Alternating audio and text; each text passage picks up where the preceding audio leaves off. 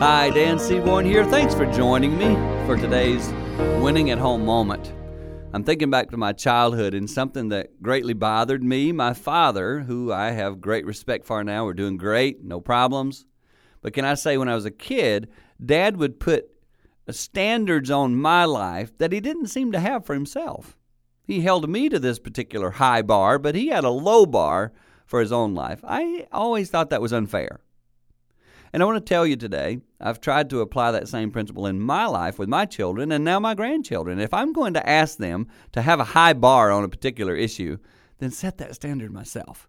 Parents, we are called to do that. We are to be the example for our children in those areas.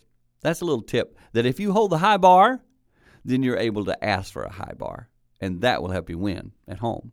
For more tips like this, simply hit our website, winningathome.com.